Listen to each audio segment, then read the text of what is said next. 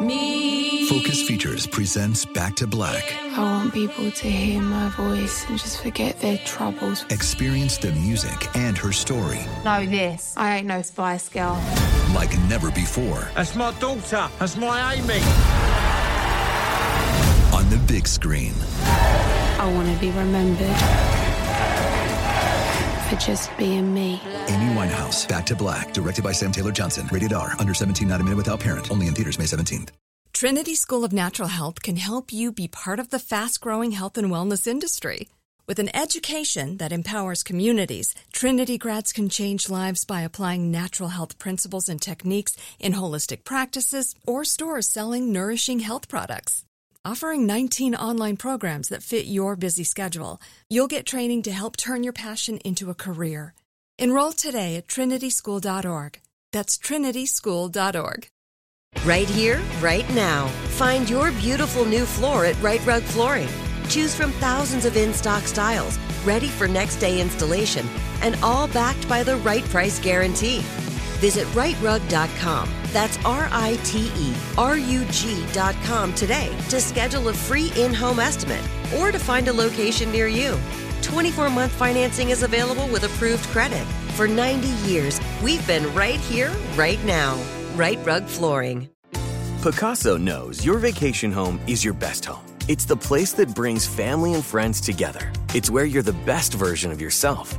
Pacaso makes it easy to co own a luxury vacation home in amazing locations. Listings start at 200K for one eighth ownership. Pacaso does all the work for you luxury furnishings, maintenance, billing, scheduling, and more. And you can resell on Pacaso's marketplace anytime, historically for a 10% gain. Visit Pacaso to see thousands of listings. That's P A C A S O dot com. Oh, Isn't it hot where you are too, Robert? yeah. Where? Where is Isn't it hot? Yeah, isn't it hot? It's hot, baby. It's summer. Are the goats it's okay? the the goats are fine. Good. Um, this is Behind the Bastards, a podcast where every week Sophie Lichterman asks me if my goats are okay, and I say they seem to be fine. We sheared them recently.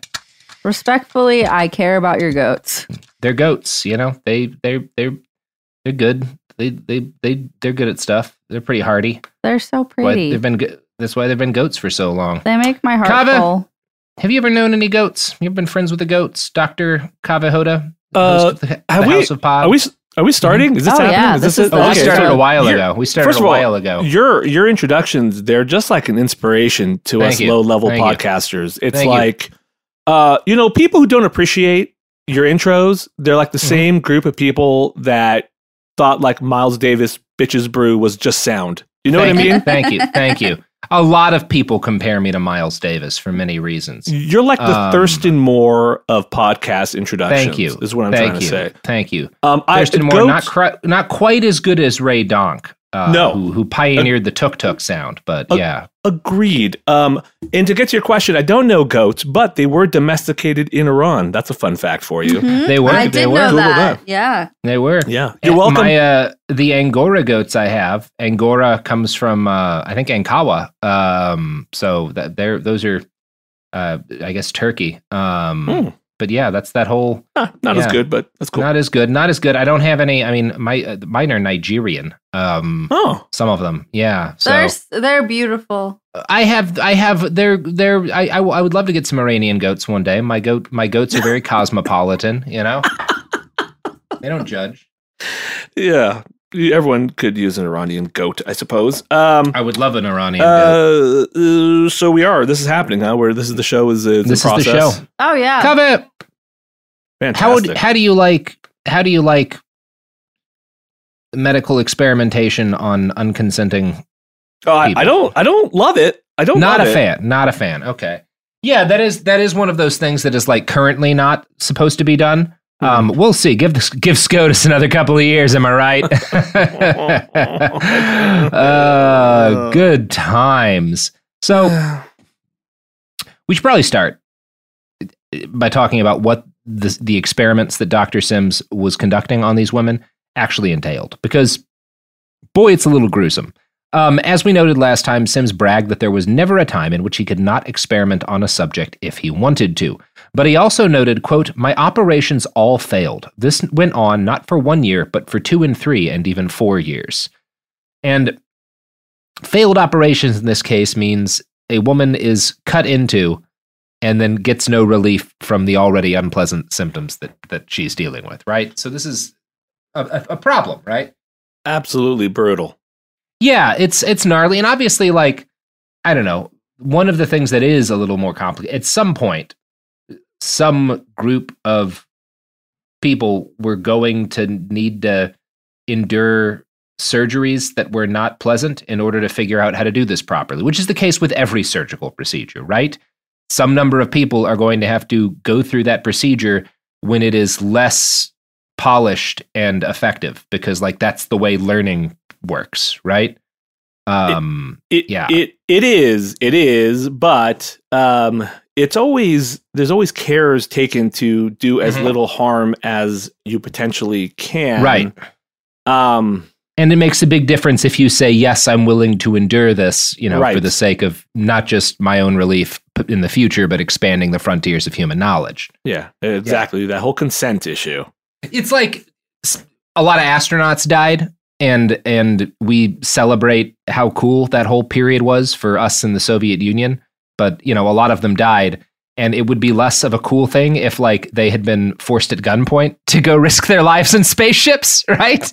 Right. We would probably there would be less would- movies made about it. Yeah, Apollo 1 would be an even more fucked up story if like those guys had been led into that capsule at gunpoint before they burned alive in there. Right. Um yeah. Um but you know, a- again, it's fundamentally noble and beautiful when human beings agree to endure suffering to expand the frontiers of knowledge. It's really fucked up when you force them to do that. Um I don't think this is complicated ethics. I'm not a great ethics guy, but I think this is pretty cut and dry. Um now, I will say Sims was a competent scientist in the technical sense. He was methodical with how he proceeded with his experiments. Um, he started by having his own specialized instruments made, which took him three months. The first of these patients that he operated on was Lucy. Uh, she was 18 years old, and she had just given birth several months before this all started. Because again, when you're talking about enslaved women, their primary economic value is in producing more people that you can buy and sell um, and so you you start that process as early as you can. Uh, Sims noted, "quote The case was a very bad one. The whole base of the bladder was gone and destroyed, and a piece had fallen out, leaving an opening between the vagina and the bladder, at least two inches in diameter or more. That was before the days of anesthetics, and the poor girl, on her knees, bore the operation with great heroism and bravery. I had about a dozen doctors there to witness the series of experiments that I expected to perform." All the doctors had seen my notes and examined them and agreed that I was on the eve of a great discovery. Every one of them was interested in seeing me operate. Now, this was initially true. Uh, Sims's experiments were at first attended by many other doctors, and there was a lot of enthusiasm for his work. It is worth noting, though, that during this procedure, his patients were kept completely naked. They were asked to sit on their knees and bend forward onto their elbows, with their heads resting in their hands. Lucy's surgery took about an hour, and the doctors who viewed it reported that she screamed and cried the entire time. Sims himself wrote that Lucy's agony was extreme. Now, his fellow doctors were, again, these are guys who are fine with using enslaved people as test subjects, but they were still horrified by how brutal this was. Um, and, you know, the realities of the surgery became kind of too unsettling for a lot of them to ignore. Sims himself wrote, quote, I succeeded in closing the fistula in about an hour's time, which was considered to be very good work. I placed my patient in bed, and it does seem to me now, since things were so simple and clear, that I was exceedingly stupid at the beginning. Now, in specific, the stupid thing he had done was he'd used a sponge to draw away urine from the bladder. Given the fact that people didn't know properly about things like germs and sanitation at this stage, he wound up giving her blood poisoning. Um, yeah, so he had to do a bunch of stuff as a result of this blood poisoning. He thought that she was going to die from it. Um, she barely survived. It takes her months to recover from this first operation, um, which isn't most. I think most people would be like, "Well, that's not great. That's not how you want that to go." Sims is encouraged though, because once she does survive and he gets her on his table again, he sees that the fistula he'd been working on it hasn't gone away, but it's smaller than he was um now than it was now since he can't operate on her again right away because she nearly died So he immediately follows up by bringing Betsy up and and doing a different version of the experiment on here, using a self-retaining catheter instead of a sponge. Uh, now, this experiment failed too, um, and Sims makes no note as to how painful it was for his subject. And it's probably worth noting, going back to one of Sims's colleagues at this point, to again give a contrast for how other doctors were approaching this same problem.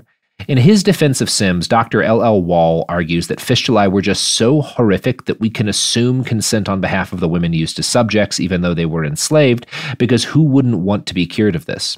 Quote, and this is uh, Wall Consider the following description of what it was like to be a woman with a vesico-vaginal fistula in the mid 19th century, given by Dr. P. M. Kollock at the annual meeting of the Georgia State Medical Society in April 1857. The poor woman is now reduced to the, a condition of the most piteous description, compared with which most of the other physical evils of life sink into other insignificance. The urine passing into the vagina as soon as it is secreted inflames and excoriates its mucous lining, covering it with calcareous depositions, causing extreme suffering. It trickles constantly down her thighs, irritates the integument with its acrid qualities, keeps her clothing constantly soaked, uh, and it makes her basically insupportable to herself and all those around her. Um, so in in pointing this out and kind of harping in in extent about how unpleasant these things are to endure, Wall is basically repeating the argument that Sims makes in his own memoirs. Here's how uh, Sims writes about his third named test subject, Anarcha. Quote, Her life was one of suffering and disgust. Death would have been preferable. But patients of this kind never die. They must live and suffer. Anarcha had added to the fistula an opening which extended into the rectum. Her person was not only loathsome and disgusting to herself, but to everyone who came near her. Now, this is Sims's argument for why his experimentation was noble. Life was unlivable in this condition, so what choice did he have but to repeatedly cut into these people? Um, now, he conducts at least 30 failed surgeries on Anarcha, each as gruesome as the ones we've detailed before. And this, again, there's a lot that's fucked up here. For one thing, um, He's the one saying death would have been preferable. She doesn't yeah. say death yeah. would have been preferable. This um, fucking guy, I bet you he doesn't yeah. even get like a rectal exam without taking a Vicodin first. You know what I mean? To go through an hour long plus thing, naked, all these people staring at you, this intense pain. It's honestly this something out of it's like out of the movie Hostel. Yeah, it, it it's it's and, and again, all of these doctors are kind of like pointing ma- doing something fucked up even because that description we've read above is of a of a of a of a free woman like dealing with it and how horrible it is but e- no matter who they're talking about they all make the comment that like your life isn't worth living with this, this thing and again none of them ask these women if they think their lives are worth living right yeah, like that's right. that's one aspect of this that's messed up um, and if they did they didn't even bother to document it they didn't no. care enough they didn't, it didn't matter yeah. enough to them to document it. They think it's gross. And so, like, that's to them, it's like, that's again, not that this is not a serious problem. It very clearly is, but that's pretty messed up in my head. Um, now, Monica Cronin adds in the Journal of Anesthesia and Intensive Care, quote, after years without success, Sims decided to stop operating until he could solve a problem with sutures. He describes the women in his hospitals becoming clamorous for him to continue. The impression he creates is that the women were desperate for him to continue his experiments, which cements their role as collaborators. Now, a few things are worth noting here. The first is that the conditions affecting Anarcha and the other enslaved women that Sims experimented on did not form in a vacuum. While many free women also certainly suffered from fistula, including members of royalty and other ladies of wealth and status, slavery absolutely influenced the condition. This is ignored in nearly every discussion of what was done to these women. Anarcha went into labor in 1845 when she was 17 years old. This was thankfully her first delivery. She spent three days in agony before a doctor arrived. Monica Cronin writes, quote, Biological anthropologist Patricia Lambert writes that nutritional deficiency diseases such as rickets, scurvy, pellagra, and iron deficiency anemia are thought to have been common in enslaved communities. Perhaps, like other enslaved people, Anarcha's diet was nutritionally deficient and she developed rickets, which caused malformation of her pelvis. Obstructed labor, labor was a common result. So, again, part of why Anarcha and these other women may have had difficult labors that led to these fistula is that they were malnourished because they were enslaved, right? I, am sure nobody was getting great prenatal care back then. Right, right. Nobody right. was getting it worse than exactly. these women. Yeah. Uh, now, the doctor who finally shows up to treat Anarcha when she's having this difficult pregnancy was, of course, James Marion Sims. Uh, he was eventually able to deliver her baby using forceps, which he had very little experience with, because as he later wrote, if there was anything I hated, it was investigating the organs of the female pelvis. Um, he noted that the baby's head was, quote, so impacted in the pelvis that labor pains had almost ceased. Anarcha did survive the surgery, but the use of the forceps and the general nightmare situation of the labor are what led to her fistula. Um, it is worth noting James Marion Sims does not record whether or not the baby survived. He didn't consider that particularly like worth noting at all. Um, since she could not write or read, we know nothing about how she felt about the conditions she suffered after pregnancy. Um, Sims writes luridly about how nasty and gross it was. Um, and I, I, think his attempt, his account of her drips with clear disgust disguised as sympathy. That said, her condition was undoubtedly painful, and like any person, she surely desired a cure. That does not mean that she must then have truly consented to Dr. Sims's experimentation. We don't have to theorize on this matter. The existence of contemporary doctors like Hayward, who conducted fistula surgeries and experimented on free consenting people at the same time, puts the light of this. Quote, and this is from Cronin. Hayward records the way in which some women he treated simply returned home, although a cure had not been achieved, and he never heard from them again. The patient presented in 1842, four years before anesthesia, and Hayward records that she evidently had no confidence in a successful result and therefore returned home, despite being in very much the same condition she was when she came. Here, Hayward records a situation in which consent was conditional on a successful outcome. Given the opportunity to grant or withdraw consent for further surgery, this woman withdrew it, despite the limitations brought on by her condition. And that's that's the kicker to me, right? Other doctors who were fighting the same condition that Sims was held to something that approximates modern medical ethical standards, yeah, right? right? They attempted what they attempted, and when the woman said, I'm done, they let her go, right? Mm-hmm, mm-hmm. And that also shows that, like, yeah, it's very possible all these women after that first surgery would have said, you know what? I'll deal with it. We can't know because they never got the chance to, but like, I can't yeah. imagine. I honestly just can't imagine. And and I know that they probably yeah. did this whole thing like, well, women are just stronger than men. They can handle. Oh, this. yeah, we're talking about that a little later too. Yeah, yeah. But I mean, I I just I mean, I can't imagine anyone strong enough to deal with that. I mean, I. Uh, yeah. There are certainly some people. I, I I suspect out of the population of people who had this, there would have been there were individuals who who would have who would have truly and freely consented yeah if it takes 30 times let's fucking do it there's always people who are kind of outliers like that. Um, the fact of the matter, and maybe maybe some of the women that Sims was experimenting on would have freely chosen this, but we'll never know, right? Like no one bothered to ask them, and they were not able to give free consent. I just, I mean, at any point in his writings, Sims does he like acknowledge this was crazy what this this patient went through doing these surgeries so many times? Does he acknowledge? He, he's made a couple. He makes a couple of brave of of brief claims that like oh she handled it bravely. Like um but honestly i mean again he doesn't even name the majority of the women he was experimenting on. And we don't even know how many times he did on each of them right? Uh, we know he experimented 30 times on Anarcha before he got it right.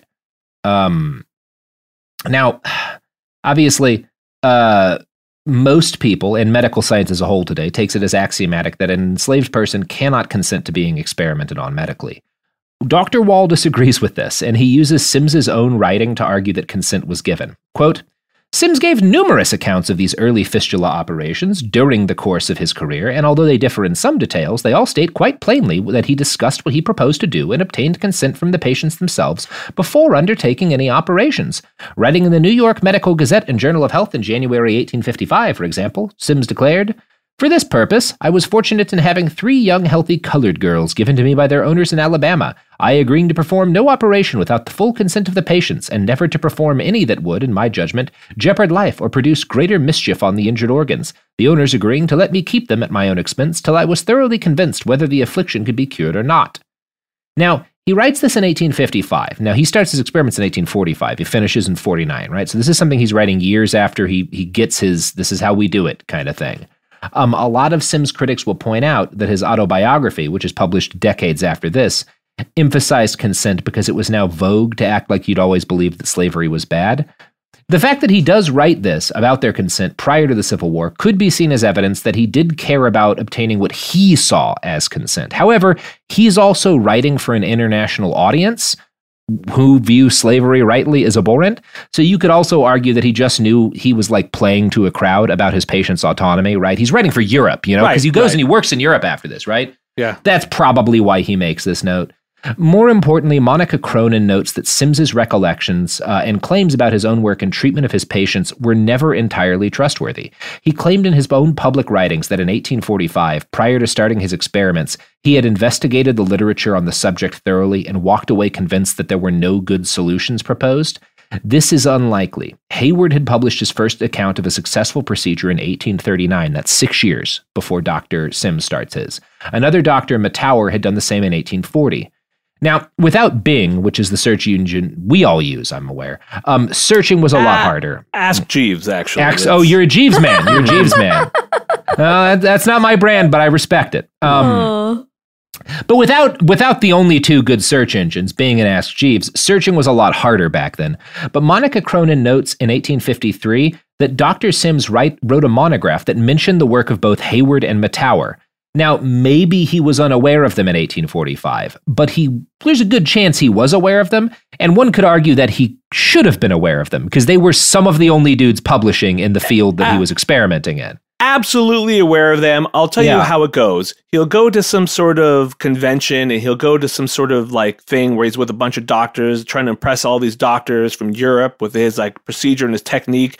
And then what those doctors do is try and impress everyone in the room with their knowledge of the literature. And one of those doctors was surely knowledgeable about prior cases and brought it Yeah. up. And his response was probably like, well, you know, I, yes, of course, I've seen the paper. Yes, I've seen I- the case yeah. report, but you know that they weren't dealing with the type of fistula that I'm dealing with here. This kind of fistula is a very different thing, etc. So he was Yeah, definitely yeah. exposed to it. Yeah, I, I think that, and, and again, that's uh, that, again, that's what Cronin's arguing. And by the way, the fact that you've been talking about anesthesia a couple of times, the fact that she is an expert on anesthesia, writing for the Journal of Anesthesia, will be real relevant. But we got some other shit to get through. But you know what we got to get through first, Kaveh? I yeah, I know. we got to get through capitalism. capitalism is the thing, man. I'm all about it. I'm all about it. It's good. It And- allows me to have Goats. Think your goats. Think capitalism well, for your goats. Honestly, I think the goats are before, but like pretty good sandwiches. I'm, I'm gonna, I, I will say this for capitalism: it's been a real boon for sandwich uh, innovation. yeah, probably You have you have fewer kinds of sandwiches prior to capitalism. yeah, it's the only good thing to come out of capitalism. I think I can agree with that. Sandwiches and yeah, yeah, sandwiches And goat. And goats. Goat goats sandwiches. invented the goat invented by John Capitalism in 1940. All right. The evidence keeps pouring in. At this point, the facts are undeniable. It's an open and shut case. Monopoly Go is the most fun you can have in a mobile game. Millions of people pass Go every day because this game is always bringing something new to the table. Countless crazy tournaments you can join with your friends as partners or teams. Constantly changing challenges like money sprees or treasure hunts that keep it fresh with new wild mini games. Timed events offering bonuses like massive multipliers or rent frenzies to help you get huge rewards. And there's so many rewards to discover rare stickers you can trade with friends to complete albums, delightful emojis to taunt people with when you raid their riches, unique playing pieces, and so much more. The verdict is in with Monopoly Go. There's something new to discover every time you play. So don't miss out. Go download it now for free on the App Store and Google Play. Focus Features presents Back to Black. I want people to hear my voice and just forget their troubles. Experience the music and her story Know this. I ain't no Spice Girl. like never before That's my daughter. That's my Amy. on the big screen. I want to be remembered for just being me. Amy Winehouse, Back to Black, directed by Sam Taylor Johnson. Rated R, under 17, not a minute without parent. Only in theaters May 17th. Snag a job is where America goes to hire, with the deepest talent pool in hourly hiring. With access to over 6 million active hourly workers, Snag a job is the all in one solution for hiring high quality employees who can cover all your needs. On demand, temp to hire, part time or full time. You name the position warehouse worker, retail associate, grocery store clerk, fitness trainer, baker, stylist, bellhop, podcast producer. Yeah, Snag a job's got a worker for that. With our easy to use platform, you're able to seamlessly post and fill available positions quickly with a dedicated customer support team to provide all the help you need along the way. Kind of nice knowing you have a talent pool like that in your own backyard, right? Snagajob is the partner you need to keep your business running smoothly. So visit snagajob.com or text snag to 242424 to talk to an expert. Snagajob.com, where America goes to hire. My favorite spring cleaning takeaway is the post clean clarity you get. Wow, how have I been living like this? It's kind of like when you find out you've been paying a fortune for wireless, when Mint Mobile has phone plans for 15 bucks a month when you purchase a 3-month plan. Wow, how have I been affording this? It's time to switch to Mint Mobile and get unlimited talk, text, and data for 15 bucks a month. Say bye-bye to your overpriced wireless plans, jaw-dropping monthly bills, and unexpected overages. Mint Mobile is here to rescue you with premium wireless plans starting at 15 bucks a month. All plans come with high speed data and unlimited talk and text delivered on the nation's largest 5G network. Use your own phone with any Mint Mobile plan and bring your phone number along with all your existing contacts. To get this new customer offer and your new 3-month unlimited wireless plan for just 15 bucks a month, go to mintmobile.com/behind. That's mintmobile.com/behind. Cut your wireless bill to 15 bucks a month at mintmobile.com slash behind. $45 upfront payment required, equivalent to $15 a month. New customers on first three-month plan only. Speed slower, above 40 gigabytes on unlimited plan. Additional taxes, fees, and restrictions apply. See Mint Mobile for details. We are back. Okay, so when it comes to modern defenses of Dr. Sims, L.L. Wall next claims, quote, as a matter of surgical practicality, considering the delicate and tedious requirements of performing surgery inside the vagina and the exceedingly difficult circumstances of exposure and inadequate lighting under which he was forced to operate, Sims could not have carried out these operations successfully without the cooperation of the women involved. Even the slightest movement, much less the active resistance of these patients, would have rendered it impossible for him to have completed his operative procedures. Indeed, when his regular medical assistants tired of working with him, Sims trained the patients themselves to act as his surgical assistants, and they thereafter helped him operate on one another in turn. He ends that sentence with an exclamation point. Now, there's a lot that's wrong with that, right? There's a lot that's wrong. She didn't fight, so she must have been fine with it. Oh, I hate this so much. Now, first off, his argument is again, they they must have consented because they didn't fight. And then they were so into it that they got trained as surgical assistants, which he frames as like, look at how cool it is. They're helping him with his his great work. Again, he frames this as kind of a triumph. Um, however, number one, obviously, he own effectively owns these women in a legal sense. They could not have agreed to it, but also like other write-ups of the fact that he trains some of these women to be surgical assistants are a lot less cheery. Oh, See, can I guess? Yeah. Is it more like you need to hold this person down while I do this? Ding ding ding ding ding. Yes, yes. Fuck, I hate this By guy. being he is literally they're not fighting and they're agreeing to hold down each other while like like it's pretty pretty bad like when you think about it. Um uh that wall that wall today is making that argument. Um and again Wall simply says that Sims's regular medical by which I mean white medical assistants tired of the work and that's why he had to train these women. The context Cronin provides makes the reality seem a bit more dire. Quote Originally, Sims had a lot of support from the local medical community. For Lucy's operation, he records another dozen or so doctors in attendance to witness his work and to assist and support him. As time passed, he received less and less support. His brother in law, also a doctor, all but begged him to stop, citing the expensive housing additional enslaved women, as well as the injustice to his young and growing family because his attention was so diverted. Within two years of beginning his experimentation, Sims was cast into professional isolation. He wrote that, despite the many problems he experienced, his patients were all perfectly satisfied with what I am doing for them. I cannot depend on the doctors, and so I have trained them to assist me. So, furthermore, when Sims does finally figure out how to do this procedure in a replicable way, and he publishes an article on it in 1852, he figures it out before, but the article comes out in 52. He describes several parts of the procedure for which assistance was required, like the things he needed these women's help for. And as you said, first, I mean, it does include stuff like cleaning instruments and holding the speculum in place, but it involves having them hold each other down while he performs surgery on them. Um, you can, yeah, I'll make your own conclusions about the ethics of that, but it's real weird that Wall goes to bat for this part of it to me. That's what's interesting about this, and I'm actually kind of glad that you've given me someone to hate that's still alive. You know what I mean? It's rare Yeah. that you do that. Usually, you give me these stories of people who are terrible, and then they die, and there's like that, and they died like happily and peacefully. Yeah. But rarely is there like, oh, there is a chance that this person could uh, experience some consequences, and that's Yeah. that's almost heartwarming to me.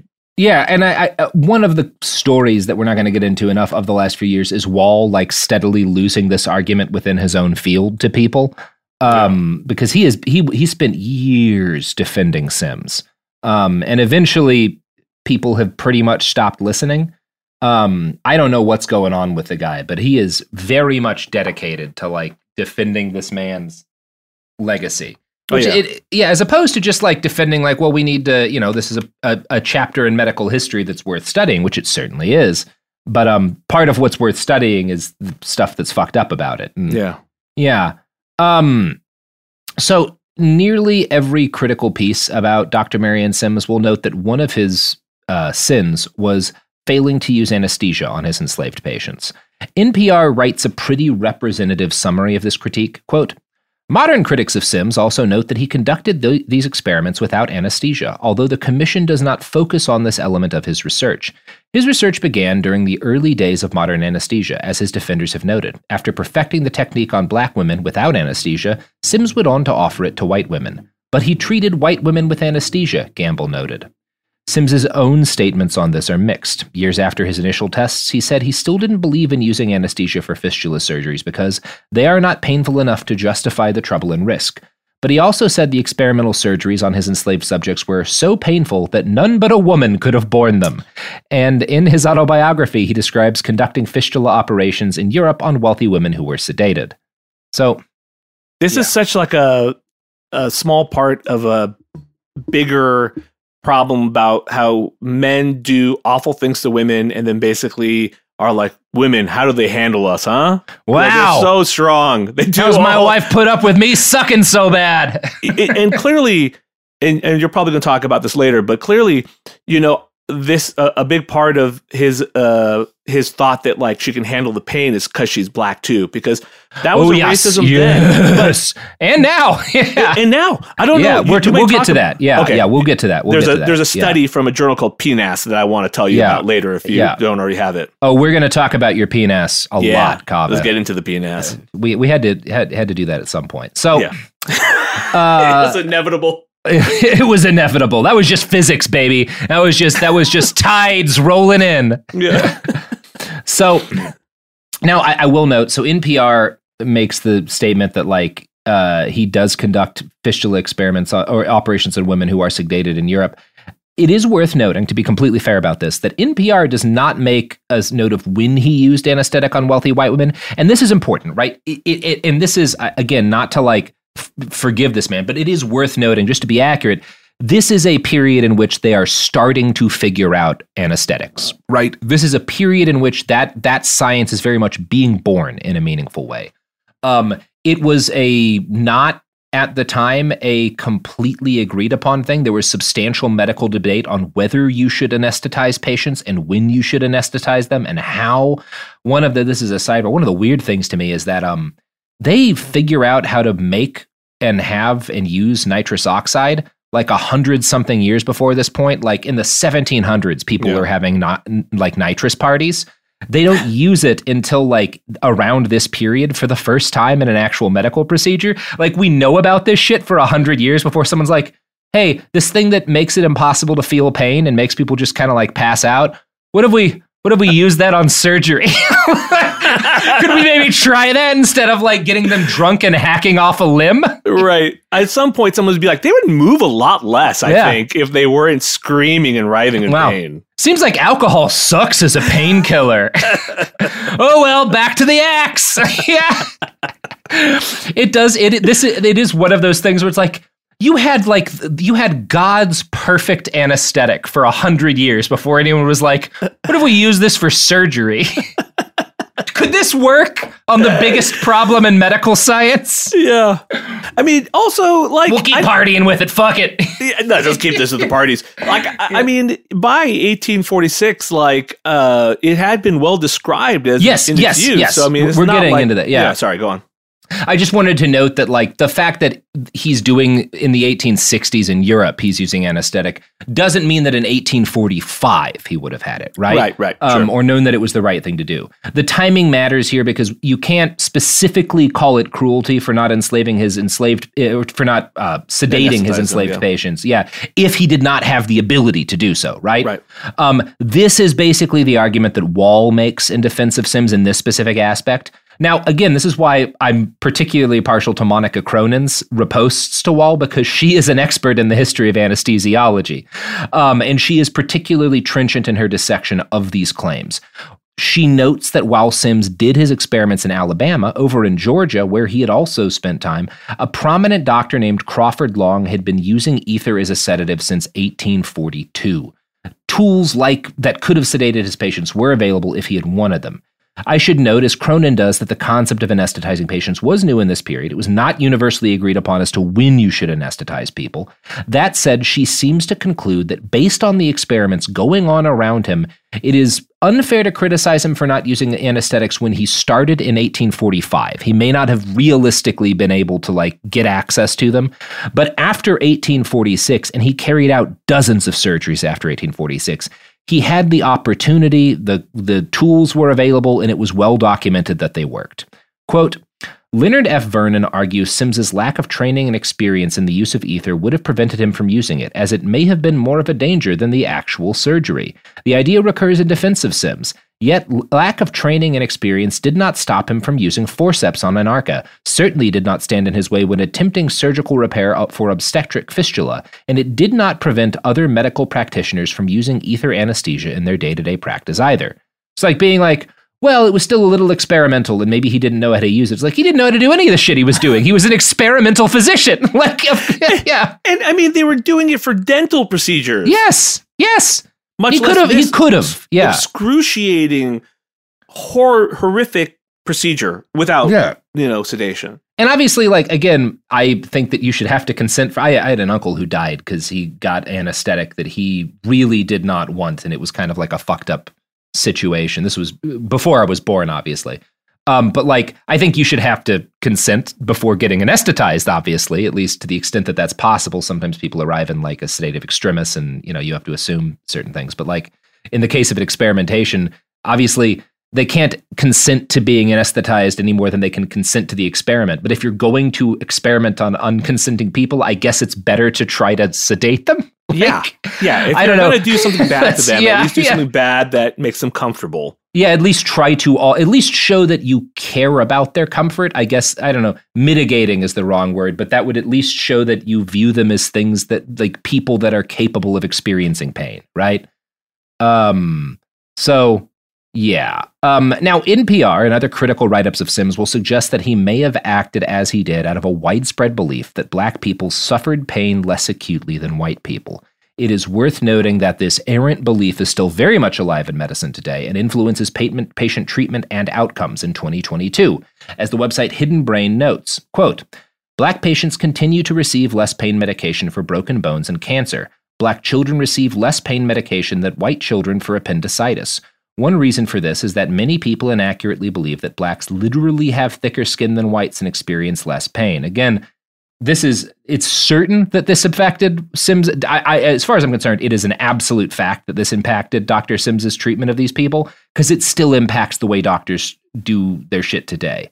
Um, now, obviously, LL Wall rejects this. Um, he notes that Sims repeatedly talked about how much pain Anarcha, Betsy, and the other women were in. He definitely does talk about them being in pain, but it's always so that he can be like, "What a hero I am for treating them," and like they wanted me to like, right?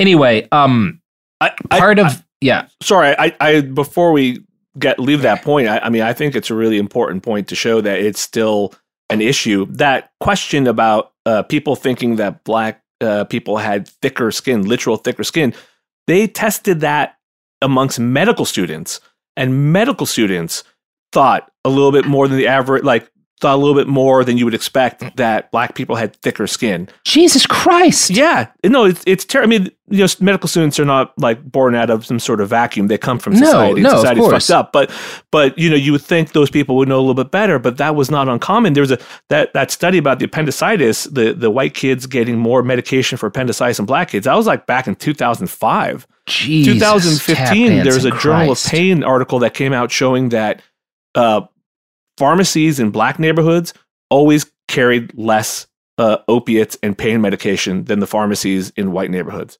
like almost across the board. It was it, so just in general. That's that's still. I'm glad you brought up. It's still a Yeah. problem we have in the medical community. I mean, it's it's been talked about for for a while now, but every couple of years, some new article Yep. comes out saying like we're under treating these this population. Jesus, God. Um. Well, so it- when it, I mean, what one thing? So I again, I don't want to just be because L.O. Wall is very, very specific whenever people make arguments about this guy, and he gets into like the well, he says this, and this guy says. So to be specific. I, I just mentioned I'm certain that that Dr. Sims had this racist belief about his black patients. There is documented evidence that he held beliefs like this, um, and not just towards black people. And this is again makes that case. Uh, and I'm going to quote again from Cronin's write up. Mary Smith was one of the first women listed on the patient register at Sims's newly opened women's hospital in 1855. Her first delivery had been in Ireland, where she had experienced a prolapsed uterus, a herniated and prolapsed bladder, fecal incontinence, and urine leakage that had rubbed her vulva raw. Upon examination, Sims declared her a most offensive and loathsome subject. Sims and his junior colleague Thomas Emmet performed over 30 operations on Smith over a six year period without anesthesia. The women's hospital did not routinely administer anesthesia until after the end of the Civil War in 1865. The way Sims wrote about treating a woman patient in France in 1861 provides a stark contrast to Mary Smith's treatment. Working with five other people who could assist, Sims performed two operations on a 21 year old woman. She was, he wrote, young, beautiful, rich, and accomplished, and he had never seen a case of this kind which was attended with such suffering. Clearly, none of the enslaved or poverty stricken women he treated earlier had displayed their suffering in quite the right way. This was a woman who, as Sims described, belongs to the higher walks of life. So, he not only is this a guy who certainly believes that, like, enslaved black women are less capable of experiencing pain, he believes that poor Irish women do not experience pain to the same way as this rich French lady. This is documented, and like it, it's it's very clear when you look at the writing about this. Like he, this is a deeply classist, racist man who believes that your ability to experience suffering is dependent upon your social status. Yeah, the whole princess and the pea thing. Like, Yeah. like if you're ri- if you're rich and you come from like uh, aristocracy, you could feel the tiny little pea on your your genteel skin Yeah. from like 14 Exactly. mattresses away. Mm-hmm. Yeah, and it's it's just very telling too. In, again, it, 1855, 10 years after the start of these experiments, when there were certainly anesthetics and sedation available, he is still, when the woman's poor and somebody he doesn't think about as like a proper woman, operating without any kind of anesthetic, right? And again, 30 operations on this lady, you know? Wow. Um, but you know who always operates with anesthetic? At least most of the 30 times. Yeah. Look, the products and services that support this podcast um, will make sure you have ample uh, access to anesthetic because we're sponsored by Ether. Ether. If you ever just wanted to like huff out of a jar and go away for a while, Ether. Wait for a while. It's pretty much your best bet. Robert, I don't like What? Do you like time You traveling? don't want you don't want to go away for just a little while. The news is horrible today. I wouldn't mind just a jar of forget me now. Like just take a sniff and away you go. like you're not wrong, but also no. Well, yeah. Too bad because we are entirely supported by the ether industry. oh, that's our that is exclusively our only sponsor. That's Our only telling me? sponsor is Big Ether. So get rent yourself uh, uh, uh, damn one of those Robert. cars you can roll the roof down on. Start going like 80 miles an hour, you know, on the highway, and then just huff a little bit of ether. Huff a little bit of ether. Not a lot, not enough to pass out. That's not safe. Look, look, I would prefer your ad your adverts be that and not like dick pills. So Okay. big ether. Let's big talk. ether, big ether, yeah, big ether. And you know, if, if you mix the ether and Do the dick pills, do not give him any cause to do this more than he already is. No, I'm a doctor. I totally encourage this uh, behavior in Robert. It's Oh my fantastic. Mm-hmm. I'm a doctor. ether, yeah. oh, okay, okay. Big Trust doctor me, energy Soph, right now. I'm a mm-hmm. doctor. yeah. yeah. So that's is the so right is the motherfucker we're talking about. uh, anyway, here's the ether industry. The evidence keeps pouring in. At this point, the facts are undeniable. It's an open and shut case. Monopoly Go is the most fun you can have in a mobile game. Millions of people pass Go every day because this game is always bringing something new to the table. Countless crazy tournaments you can join with your friends as partners or teams. Constantly changing challenges like money sprees or treasure hunts that keep it fresh with new wild mini games. Timed events offering bonuses like massive multipliers or rent frenzies to help you get huge rewards. And there's so many rewards to discover rare stickers you can trade with friends to complete albums, delightful emojis to taunt people with when you raid their riches, unique playing pieces, and so much more. The verdict is in with Monopoly Go. There's something new to discover every time you play. So don't miss out. Go download it now for free on the App Store and Google Play. Me. Focus Features presents Back to Black. I want people to hear my voice and just forget their troubles. Experience the music and her story Know this. I ain't no Spice Girl. like never before That's my daughter. That's my Amy. on the big screen. I want to be remembered for just being me. Amy Winehouse, Back to Black, directed by Sam Taylor Johnson. Rated R, under 17, not a minute without parent. Only in theaters May 17th. Snagajob is where America goes to hire, with the deepest talent pool in hourly hiring. With access to over 6 million active hourly workers, Snagajob is the all in one solution for hiring high quality employees who can cover all your needs. On demand, temp to hire, part time or full time.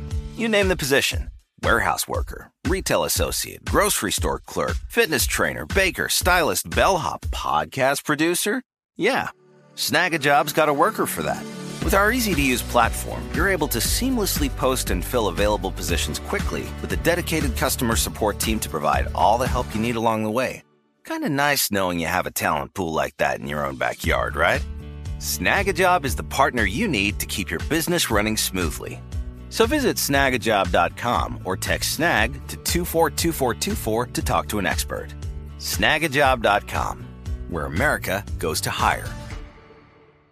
Like many of us, you might think identity theft will never happen to you. But consider this there's a new identity theft victim every three seconds in the U.S. That's over 15 million people by the end of this year, equal to the populations of New York, Los Angeles, and Chicago combined.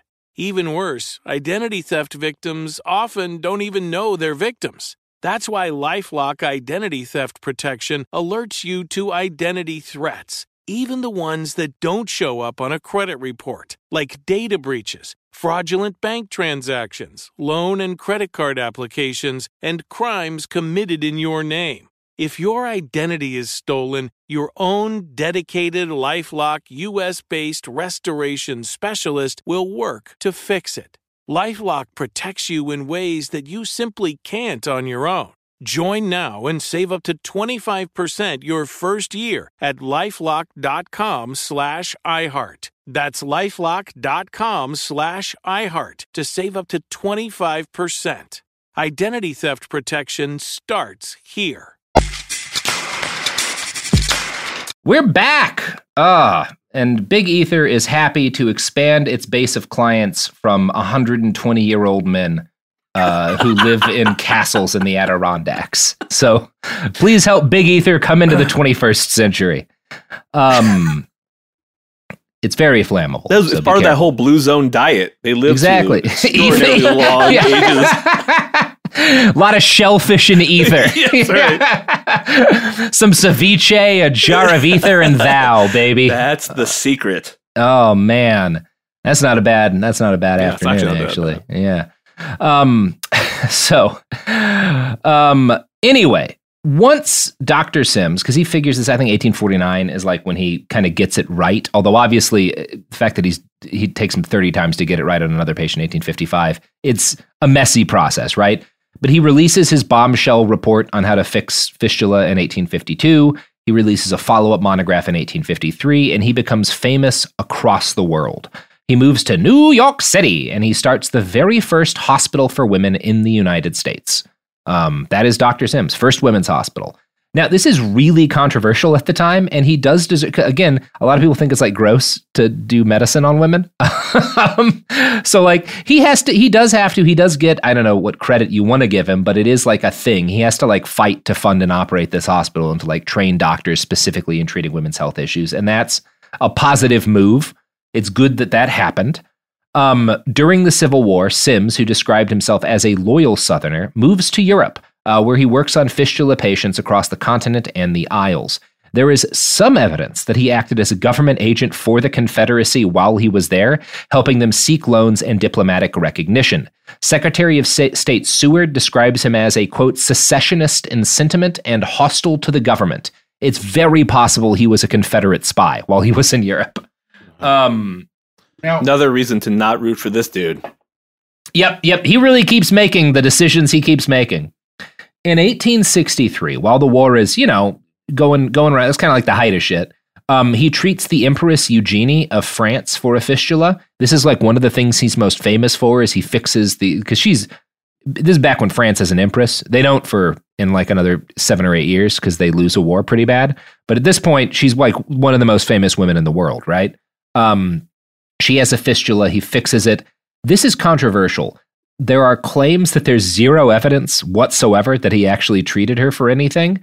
Um, and people who will argue that he was basically pretending to treat a medical issue in order to secretly do diplomacy with France on behalf of the Confederacy. Um, obviously, I, I, I'm not competent to go into detail on that, but it is an argument people make. He was very likely doing some shady shit on the Confederacy's behalf while he's in Europe. Um, he remained a racist his entire career. Uh, as this section from NPR's write up makes clear, his racism had brutal consequences for patients outside the realm of gynecology, too. Quote Before and after his gynecological experiments, he also tested surgical treatments on enslaved black children in an effort to treat trismus nascentium, neonatal tetanus, with little to no ex- success. Sims also believed that African Americans were less intelligent than white people and thought it was because their skulls grew too quickly around their brain. He would operate on African American children using a shoemaker's tool to pry their bones apart and loosen their skulls. Oh my god! Uh, Again, I fucking hate this guy. A dude who sucks here. Yeah, fucking hate this guy. Yeah, he's he's a pretty bad guy. Um, Dr. Sims stayed in Europe for a while after the end of the Civil War. He returned in 1871 to work at the Women's Hospital, and eventually he establishes the first cancer institute in the United States, the New York Cancer Hospital. Uh, he was a unanimously elected president of the American Medical Association in 1876. Um, in 1877, he starts suffering angina attacks. He catches typhoid in 1880, which starts a rapid decline.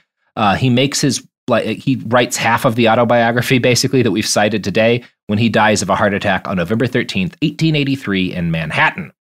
In recognition for his achievements, J. Marion Sims had several statues made in his honor, including one in Manhattan's Central Park. After years of controversy, it was removed in 2018. I think a couple others were removed in 2020, at least one. Um, and yeah, that's uh, that's that dude. I, I, uh, I mean, this is obviously he's this guy is a true bastard. Um, yes, I think but, that's clear. yeah, but what? But what is interesting and really important about this is that I mean, uh, there's echoes of what happened because of him that still reverberate through today and cause us a lot of uh, in the medical community a lot of i think uh, what needs to be some deep introspection and and some reckoning i mean things like this henrietta lacks tuskegee yes they how could they not leave these real intense historical scars on the collective psyche of, of this community who yeah. by the way i mean if you they'll they'll you'll probably hear some of the, you'll hear reports a lot of African Americans don't feel like they're being listened to by the medical community. We talked about some of the studies yeah. that show they got less pain from the the PNAS, the uh, really mm-hmm. great name of that. Uh, what's it? Is it procedural uh, procedure procedurals of the National Academy of Sciences. Anyways, Yeah. they had that 2016 article that was that showed that they got less pain meds, and that is you're still to this day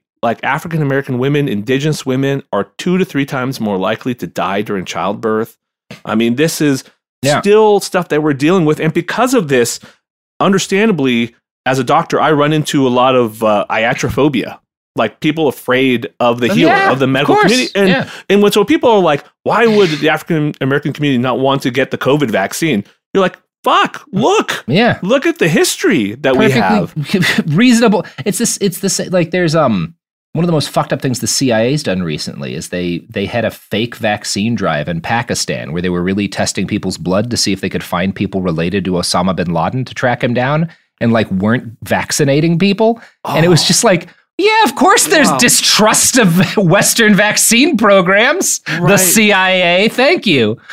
Um, wow. well, and it's uh, and also like you bring up indigenous women. There were I, we're not talking about this today, so I don't want to go into too much detail because I don't want to get something wrong. But like there were a lot of vaccine trials done with real questionable consent on Yeah. indigenous populations in the United States. You know, Right. Yeah. No, you did a Um, good. Uh, you did a really good. Um, I forget which where you did it. I think it was on this show. You talked about you know the history of vaccines, and there's some problematic components. To Mm. Yeah. them. Like and- again, like with everything, right? Yeah, like right, like right. with voting, you know. Yeah. Um, yeah.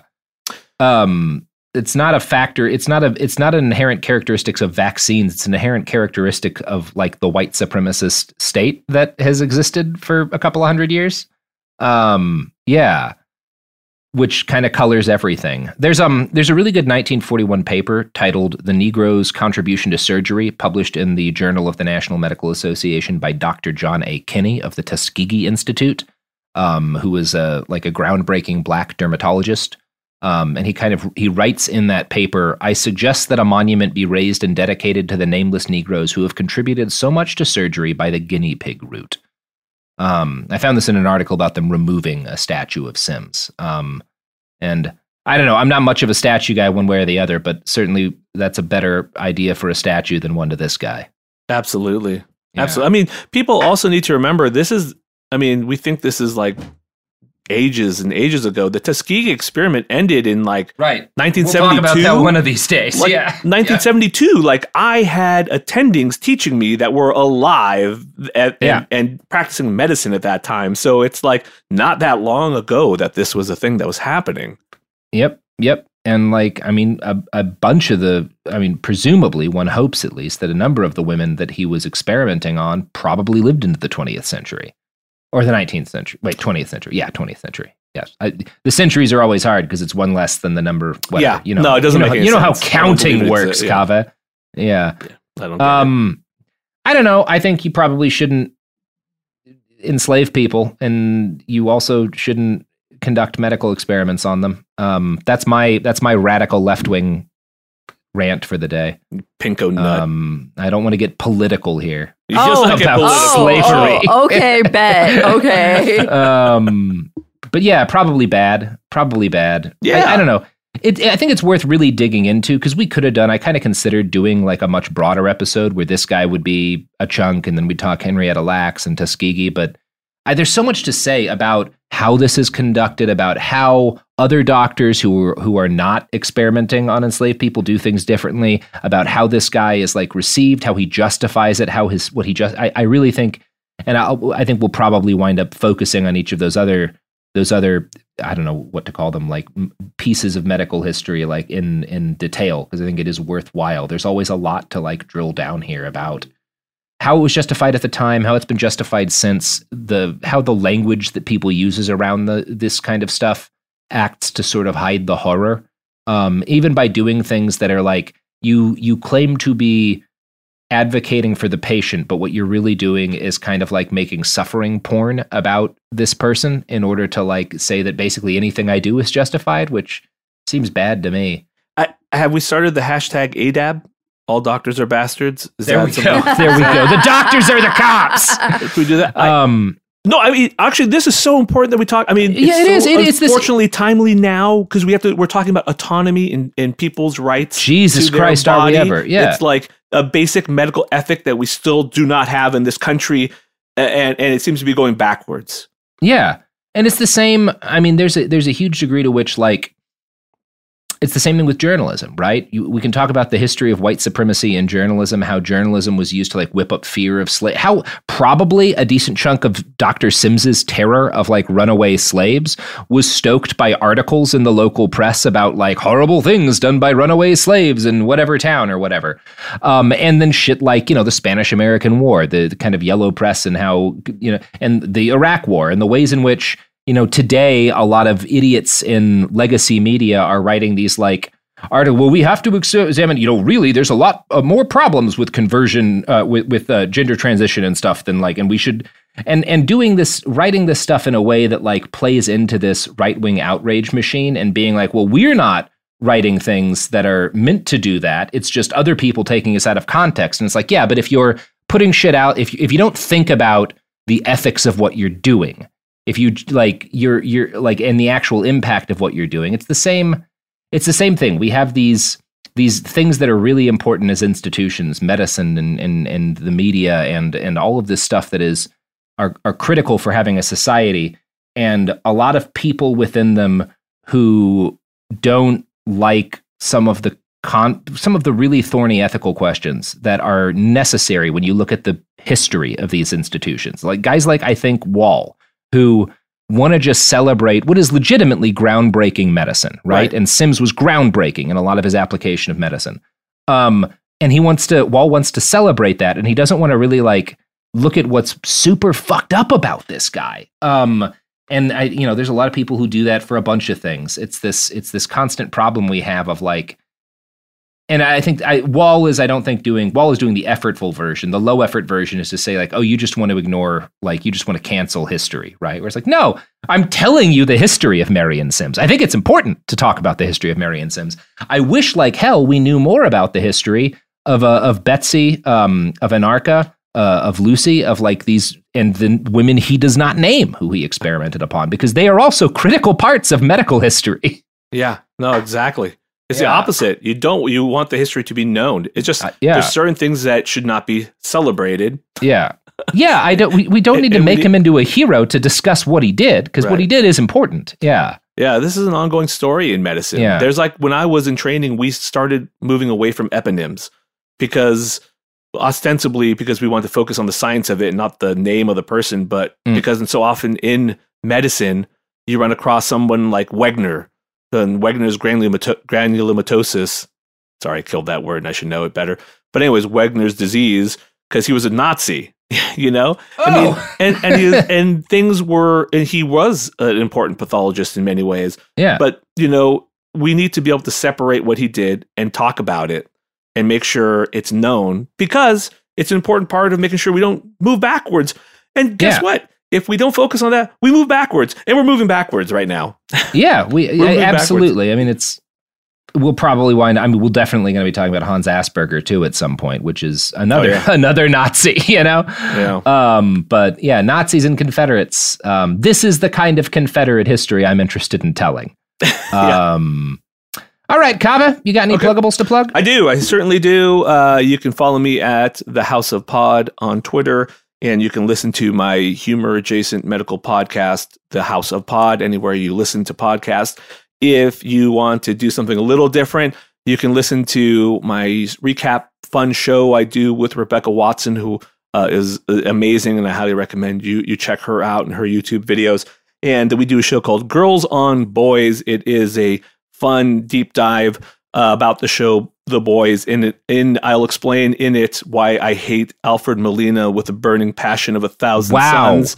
Wow! Oh, yeah, I got a thing Sophie, for Alfred. Sophie, thing for get, Alfred. Yeah, get, get Jamie Loftus on the Loftus. Yeah, S- set Jamie, off the Loftus signal. Yeah, Jamie Loftus fucking loves Alfred Molina. You are now her she sworn sure enemy. I she hey, sure listen, uh, we'll talk about not without my daughter anytime. Wow. Ooh. Wow. Ooh. We've got yes. we have the makings of a podcast feud. feud yeah. I'm calling you out, a Jamie Loftus. Podcast. She's literally feud. texting me right now, and I'm, I'm, I'm wow. for your safety. I will not tell Let her, her know. What's up? Moment. What's Let her know. What's we're up, throwing, Miss Loftus? We're throwing a feud down. This is this could be the rumble in I don't uh, know, like a. a I'm literally a sipping shop, tea maybe? as this is happening. Woo. Yeah, yeah. We're we're spilling some mad tea Don't don't This don't is hurt me, Jamie Loftus. Gonna be an even bigger, an even bigger thing than my feud with. Isn't there someone at- named Ezra at NPR? Yeah, Ezra Miller, I think That He's- fucker. Yeah. the- the Fuck you. Ezra Miller. Yeah, I'm gonna fuck him Yeah, up. Or the Ezra who does the show. Yeah, Oh wait, is there an Ezra who does the show? Yeah, Ezra a Miller's different the Ezra. Flash, but he's oh, he's a oh, yeah. I problematic mean, that guy too. sounds like he sucks. But Ezra yeah, yeah. Klein, that's the NPR guy. I'm gonna fuck you up, Ezra Klein. Yeah, That's I'm our- gonna- that's I'm our gonna back enemy? you up on that one. Yeah, let's Ezra do it, Klein, bro. Sophie. Let's mess up Ezra. Yeah, Your let's enemy graffiti is my his enemy, house. Robert. Yeah. Um, uh, are you not going to tell people to get colonoscopies? that's normally what you Oh do. Oh yeah, get your colon Yeah, cancer yeah, yeah. screening if it's Yeah. appropriate for you. Talk to your When doctor do about when do you need to do that? Oh, okay, okay, that's fair. Yeah, to yeah. I'm not gonna. I mean, there's like it's like there's like so many like different things to talk about when it comes to colonoscopies and colon cancer screening. Different versions of colon cancer screening. When you should start, what your risks are. Um, Mm-hmm. Well, so Kaveh, let me let me let me run this through because I had I had a I had a I had a I had a lady at a at a at a yurt tell me that coffee enemas make that it impossible to get that cancer, and Mhm. so I did that for a couple of years. And then I figured coffee enemas if they make it if they'll stop me from getting colon cancer, you know it'll do an even better job is Red Bull. So I've been doing that for like the last five years every day. uh, listen, uh, Mm-hmm. this is important. Uh huh. Coffee is your friend. It is not an enema. It is amazing. I love coffee. I did a whole episode with Prop, by the way. Mhm. We had Deepak Chopra's brother, who's a coffee aficionado, come on. Oh, And one of and one of the, the greatest like uh, living American hepatologists had them on all to talk about coffee. Great. What a Just don't put it don't put it in your butt. It will Fair. cause damage at worst, cause you significant damage. At best, it will ruin your coffee and your butt. Okay, but I have, as I said, moved on to Red Bull, so that's Oh, yeah, that's right because the Yeah. taurine helps, right? Yeah. That makes it clean. Yeah, no, Yeah. it's the it's the chemicals that clean out the stuff in there. Yeah, that's Yeah. good. It's like putting I- bleach in there. A lot of people don't get enough taurine in their assholes. Um, No, American with not with this American diet. all right, everybody, that's going to do it for us here at Behind the Bastards. Um, at this point, probably donate to a bail fund. I don't know what's going to happen in the next week or so after the whole um, after the Roe decision, but yeah, uh, probably probably good to go donate to a bail fund. Bye.